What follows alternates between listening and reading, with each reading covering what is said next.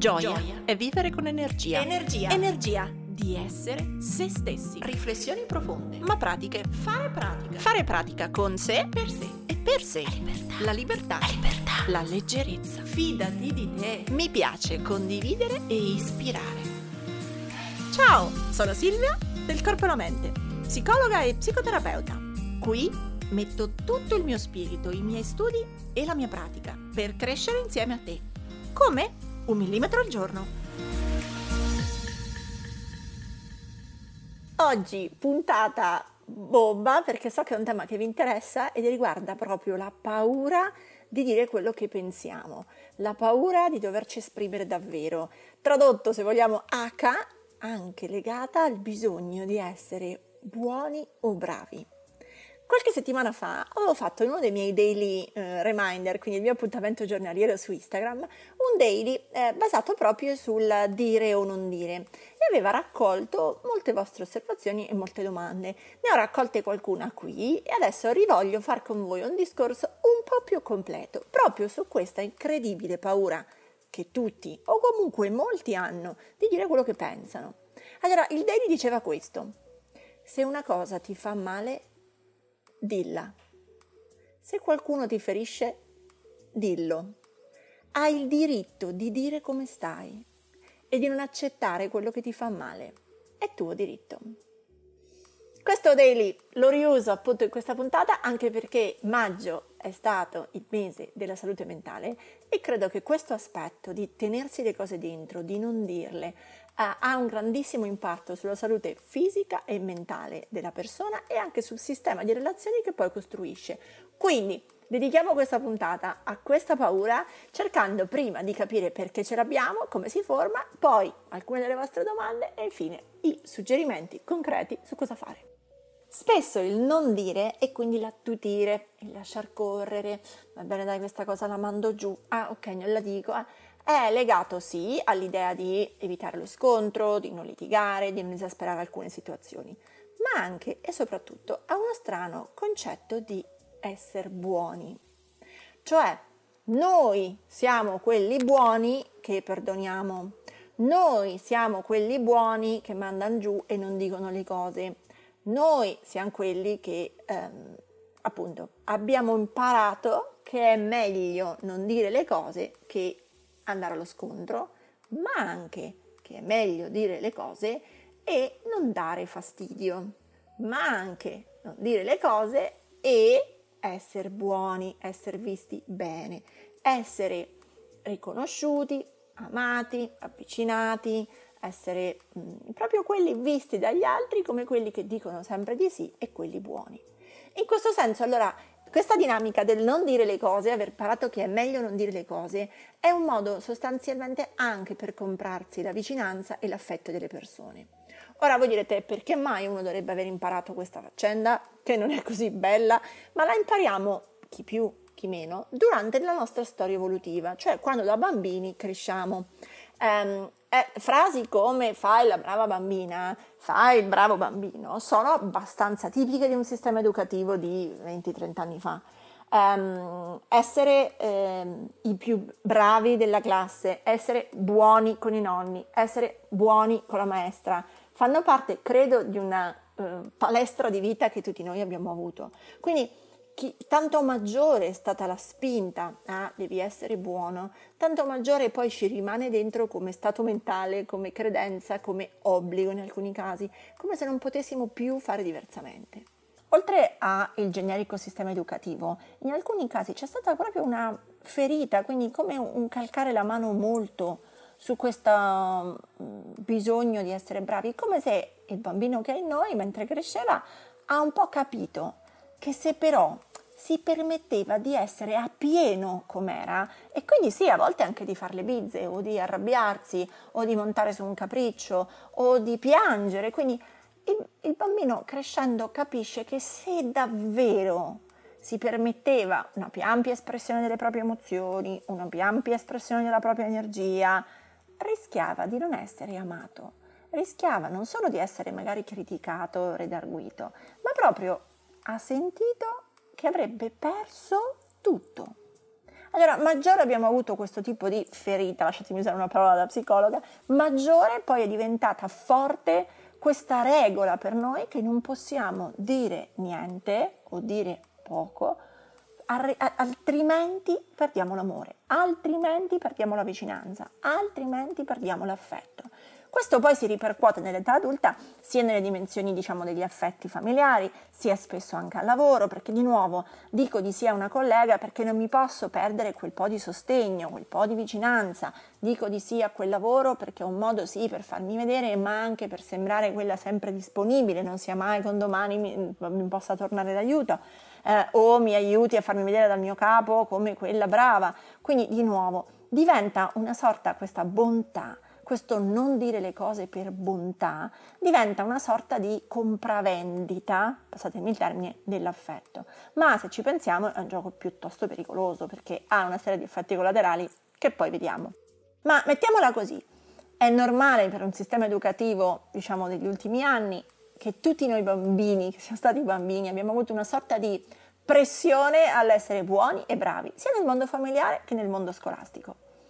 Ma questa cosa può essere per qualcuno ancora più forte se appunto è stato ferito come bambino e ha capito presto mentre cresceva che in effetti se mostrava pienamente se stesso, se stessa, se mostrava pienamente le proprie emozioni, la propria carica vitale, non solo veniva sgridato, ma veniva davvero compromessa la relazione di affetto. Quindi magari mamma non mi tiene il muso due ore, ma veramente non mi parla tre giorni oppure eh, non subisco solo una punizione, ma subisco anche un'umiliazione e una vergogna molto forte rispetto magari al capriccio che posso aver fatto. Ecco, maggiore è stato quel tipo di ferita di vergogna, di umiliazione e di sensazione di perdita dell'affetto a seguito di una mia spontanea dimostrazione di, di, di vitalità, di energia e di emozione, bella o brutta che sia, ecco, maggiore è il rischio che io poi soffra di questa paura incredibile di dire le cose che penso o di mostrare davvero le mie emozioni. Prima di andare alle soluzioni di questa faccenda, ho qualche domanda appunto raccolta da voi. Una di queste diceva, anzi vediamo un po', sono sì, tre domande. Quindi la prima, um, questa paura di dire le cose è collegata alla stima o all'autostima di sé? Come se um, magari se ho più autostima tendo a non comprarmi l'amore, la vicinanza e l'affetto con questa sorta di buonismo. Lo chiamo buonismo, ma non nel senso non dispregiativo, eh. questa sorta di bontà appresa, ecco, forse bontà appresa è meglio. Allora, um, vediamo se esiste un legame tra autostima e bontà obbligata. Um, sicuramente, diamo la definizione facile di autostima, è avere stima, quindi avere la capacità di valutare, di avere delle risorse, quindi ho delle, tanto più io credo di avere delle risorse, tanto più io in realtà confido che poi saprò gestirmi le conseguenze delle mie azioni. Quindi sì, un minimo di legame con l'autostima c'è, ma in realtà questa sorta di bontà appresa o bontà obbligata è più legata anche al tema del controllo delle situazioni. Quindi, dicevamo, è molto legato alla ferita subita perdo l'amore se, se sono come sono, perdo l'amore se dico quello che penso, ma altro grande driver di questa bontà è che diventa un modo per controllare, almeno così pensa la persona, le situazioni. Quindi se io non dico questo, non scatterà la litigata, la polemica, la, la, la sgridata e quindi eh, so, avrò un buon weekend, riuscirò, avremo una bella cena, eh, andrà bene la riunione. Quindi è una sorta di schema appreso dove io compro la vicinanza, l'amore, blocco quello che sento, o meglio lo sento ma non lo faccio vedere, e mi sembra di aver tenuto botta, di aver controllato l'andamento del pomeriggio, della serata, della riunione, del weekend, che sia appunto lavoro o famiglia. Quindi um, più che legato al senso di autostima, lo legherei alla ricerca dell'approvazione e al tema del controllo. Seconda domanda, quanto ci si mette a imparare a dire quello che si pensa?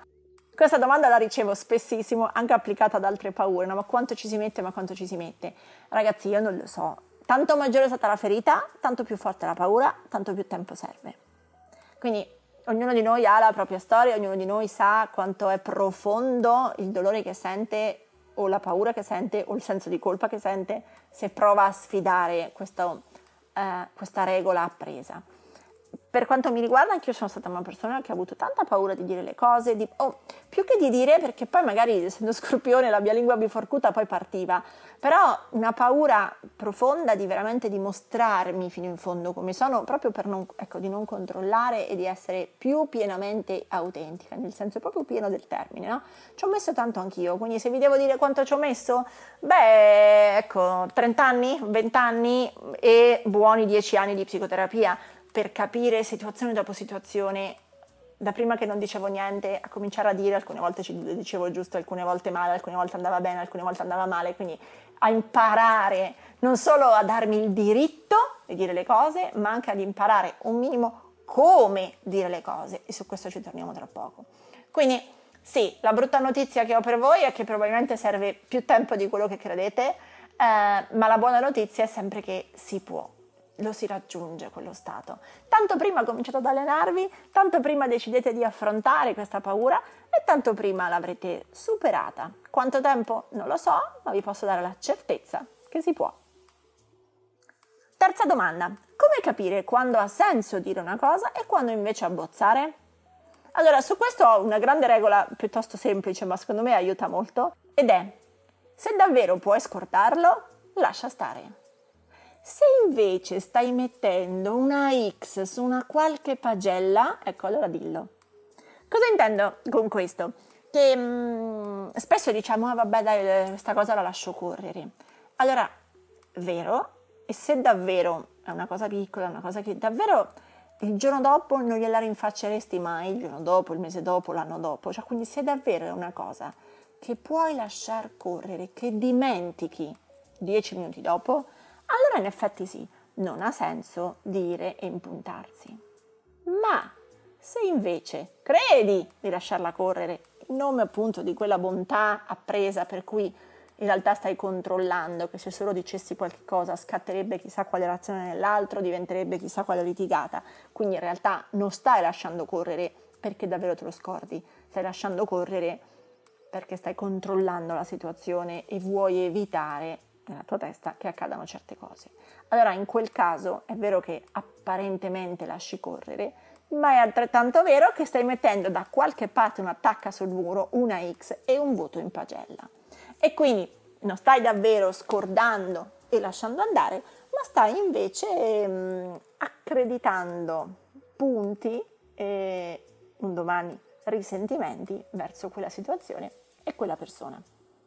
Quindi quel risentimento del non detto, prima o poi, e lo vediamo, sfocerà e si vedrà e verrà fuori in altri modi, diretti o indiretti. Spesso infatti la dinamica di questa bontà presa genera come contraccolpo quello che si chiama anche uno schema aggressivo passivo, quindi non sono apertamente, ecco, non ti critico apertamente o non sono apertamente aggressiva nel senso non che ti picchio, ma aggressiva nel senso affermativa, che dico quello che penso, che dimostro come mi, come mi sento, no, non lo riesco a fare apertamente, lo faccio in modo appunto passivo, indiretto. Quindi non ti dico niente e sembra che lascio correre. Metto una tacca nel muro o comunque un voto basso nella, pag- nella mia pagella mentale di te e poi magari quel tot di risentimento accumulato viene fuori con una battuta acida, una, magari giorni dopo, mesi dopo, viene fuori in un'altra litigata, viene fuori con una modalità indiretta, spesso magari facendo sponda con delle battute di amici, con delle battute di altri colleghi, dove ci si aggancia e tic, si, fa la, si riappoggia la frecciatina tenuta in ballo da giorni, a volte anche da settimane o da mesi. Quindi quel risentimento sappiate che si vedrà sempre. Allora, come capire quando ha senso dire o quando no? Ecco, se davvero puoi dimenticarlo e non ti verrà mai più in mente di citarlo, bene, non dirlo. Se no, credo che valga la pena, anziché incassare voti segreti e risentimenti, credo che valga la pena dirlo. Prima infatti di arrivare a, ok, allora come facciamo a dire le cose, ad affrontare un po' questa paura, ci tengo infatti per un attimo a parlare degli effetti collaterali del non dire, del trattenere. Allora, E questi effetti, un po' l'abbiamo detto, sono sia verso noi stessi che tratteniamo, sia verso le relazioni, quindi quello che succede nel sistema intorno a noi. Allora, verso noi stessi anche solo trattenere, non dire, ingoiare una lacrima, ingoiare un urlo, ingoiare una cosa di cui crediamo di aver ragione, ma che crediamo di non avere il diritto di dirla. Ecco, ha un sacco di effetti nel senso del trattenimento delle nostre emozioni e quindi dell'energia espressa nelle emozioni. Questo trattenimento, ormai ve l'ho fatto la testa tanta, ha sempre a che fare con delle conseguenze in termini di psicosomatica.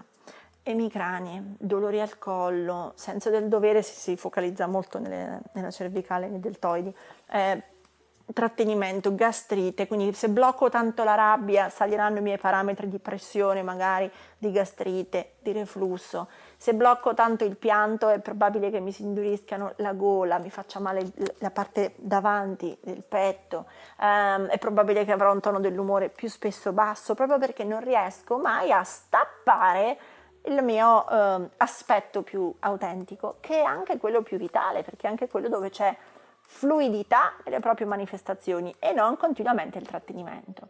Quindi attenzione, su di voi gli effetti collaterali di questa bontà appresa sono molto legati alla psicosomatica.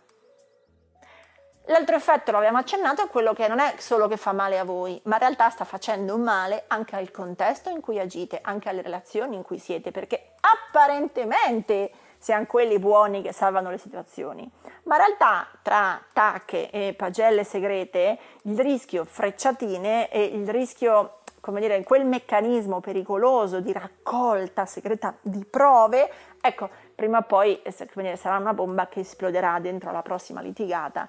O appunto prima esplode in un po' dei vostri mal di testa o in un po' delle vostre insonnie notturne o in un po' dei vostri problemi di stomaco e poi un giorno esploderà in una litigata dove magari direte al capo, al fidanzato, alla moglie o ai figli tutto un elenco di recriminazioni delle cose che voi, in nome della vostra bontà, avete inghiottito e tra parentesi non è neanche detto che l'altro se li ricordi perché voi avete messo le tacche L'altro ha semplicemente sentito che vi è andata bene, cioè non avete detto niente e quindi può aver benissimo dimenticato tutta la pratica, facendovi in questo modo arrabbiare ancora di più. In questo modo, quindi sia perché fa male a voi, sia perché non sta aiutando il contesto a crescere in un modo chiaro e nelle relazioni a crescere in un modo autentico, credo che non abbia davvero senso manutenere questa paura, abbia molto più senso imparare a lavorarci, sia per voi sia per le vostre relazioni. Quindi, davvero, cosa fare se decidiamo di affrontare questa paura e di dire qualche cosa? Allora, grande premessa, il punto spesso non è quello che dico, ma come lo dico. Cioè, a volte decidiamo di dire una cosa che ci pesa e la diciamo arrabbiati, quindi il nostro come la fa sembrare completamente sbagliata. Allora, se vogliamo che l'altro ascolti e comprenda il nostro punto di vista, bisogna curare molto e molto, lo sottolineo, come diciamo il nostro messaggio. Curare molto il messaggio, tanto maggiore il senso e la gravità di quello che pensiamo di dover dire, tanto maggiore deve essere la, proprio lo studio e l'attenzione verso le frasi che scegliamo e le parole che scegliamo. Sbottare la rabbia non aiuta. Aiuta molto di più essere consapevoli della propria rabbia, pensare. Ecco, se vuoi il tempo e vuoi la comprensione dell'altro, devi davvero impegnarti a costruire frasi che abbiano senso, le cui parole siano scelte e il cui messaggio sia chiaro. Quindi, in questo senso, andiamoci un attimo a vedere il come dire le cose in un modo più giusto. Prima cosa è parla di te e non dell'altro, del perché l'altro fa o non fa una certa cosa, del perché è o non è in un certo modo. Parla di come stai tu, non dell'altro. Cosa pensa l'altro non lo sai, tu sai solo cosa pensi tu, che reazioni hai tu, come stai tu. Quindi parti da lì con frasi che hanno a che fare con te. Io sento, a me sembra, io vedo, io non dormo, io sono triste, io abbiamo... Parla di te, non dell'altro. Secondo aspetto, state lontani dal sempre, mai, tutto niente. Sono tipi di frasi che incastrano la mente dell'altro perché sei sempre così, eh, fai tutto così, sono accuse talmente tanto vaste e generiche che l'altro come prima cosa dice no, sempre non è vero, ma mai non è vero proprio, guarda, e magari vi cita anche solo una volta in cui quella cosa non l'ha fatta e ha vinto. Quindi state sempre lontani da frasi d'effetto, sempre, mai, tutto, niente. Questo ci porta all'altro suggerimento che è parla di quella singola cosa che ti ha fatto male. Non generalizzare, non allargare che questa cosa succede spesso. Parla questa cosa che ti ha appena fatto male, che ti ha fatto ridere, piangere, arrabbiarti, quello che è, dilla esattamente, collegata appena o poco dopo che sia successa. Quella specifica cosa. Questo ti aiuterà come orientamento nel tempo a restare conciso, specifico e a non entrare in quelle recriminazioni di 3, 5, 10, 15 anni fa. Quindi cura molto bene, se decidi di affrontare questa paura e vuoi provare l'ebbrezza di dire quello che pensi, di dire che una cosa ti ha fatto male, concentrati molto bene e prepara prima di entrare in questa conversazione le, le tue frasi, il tuo messaggio, studia bene il come dire una cosa. Parla di te e non dell'altro, non di co- cosa pensi che lui fa, non fa e perché lo fa. Sono tutte interpretazioni che ti allontaneranno dal far capire all'altro che non è un'aggressione, ma è un comunicare come stai tu. Stai lontana dal sempre, mai, tutto, niente. E si specifica. Di quella cosa che ti ha fatto male poco dopo che è successa, dilla ancorata a quella specifica cosa e non generalizzando a mille altre volte. Più entri nella recriminazione, più è molto probabile che quella conversazione vada male perché l'altro si sentirà accusato. Qua non si tratta di replicare il gioco delle accuse, si tratta di innescare un meccanismo di comprensione. Si può uscire dalla paura di dire le cose solo se si capisce qual è il modo giusto di dire le cose, parlando di se stessi, delle proprie reazioni e chiedendo all'altro comprensione e al massimo negoziando per le prossime occasioni modi diversi di fare le cose. Quindi in questo senso una buona costruzione potrebbe essere, sai, Marco, Giulia, Caterina, qualunque persona vi venga in mente. Quando succede che, e raccontate il fatto, non tu fai, ma quando succede che e raccontate lo scenario senza aggiungere aggettivi o, o, o altre critiche velate e polemiche, io mi sento bla bla bla con le vostre sensazioni e ti chiedo una mano su questo, come possiamo fare, ci resto male, tu che ne pensi? A quel punto aprite all'altro. Se avete evitato di attaccare, andrà molto meglio la conversazione. Ricordatevi sempre il detto cinese, quando punti il dito verso un altro, tre dita guardano te. Quindi se l'indice è puntato per dar la colpa a qualcuno che magari ci ha fatto male, medio, anulare e mignolo ci stanno guardando. Allora parla di te e non dell'altro esponiti in questo senso a parlare delle tue di emozioni, delle tue di reazioni, perché è così che affronterai la paura di dire le cose, mettendo fuori davvero chi sei e chiedendo all'altro di regolarsi. Se poi l'altro non lo fa è un altro discorso, ma appunto noi stiamo lavorando sulla nostra capacità di esprimerci e di essere nel mondo in un modo autentico. Quindi guarda bene quello che davvero puoi far passare, quello che davvero puoi scordare, lasciar correre, è quello che invece merita di essere detto. Ora mi fa sorridere perché mi viene in mente una vecchia cosa che ogni anno trascrivevo nella mia agenda, ma forse facevo ancora all'università, veramente insomma, tanti anni fa. Un tanto la riscrivevo perché era come se mi consolasse e mi desse forza. Per cui ve la rimetto qua, non sia mai che aiuti qualcuno di voi. Dico quello che penso perché è l'unica cosa che conosco. Dico quello che penso perché è l'unica cosa che mi radica nella realtà. Dico quello che penso perché quello che pensi tu non lo posso sapere.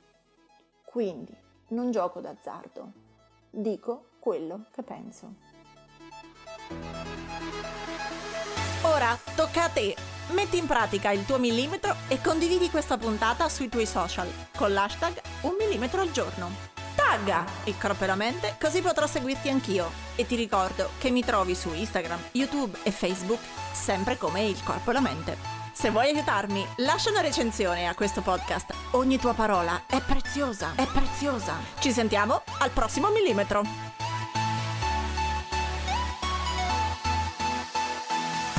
Dillo!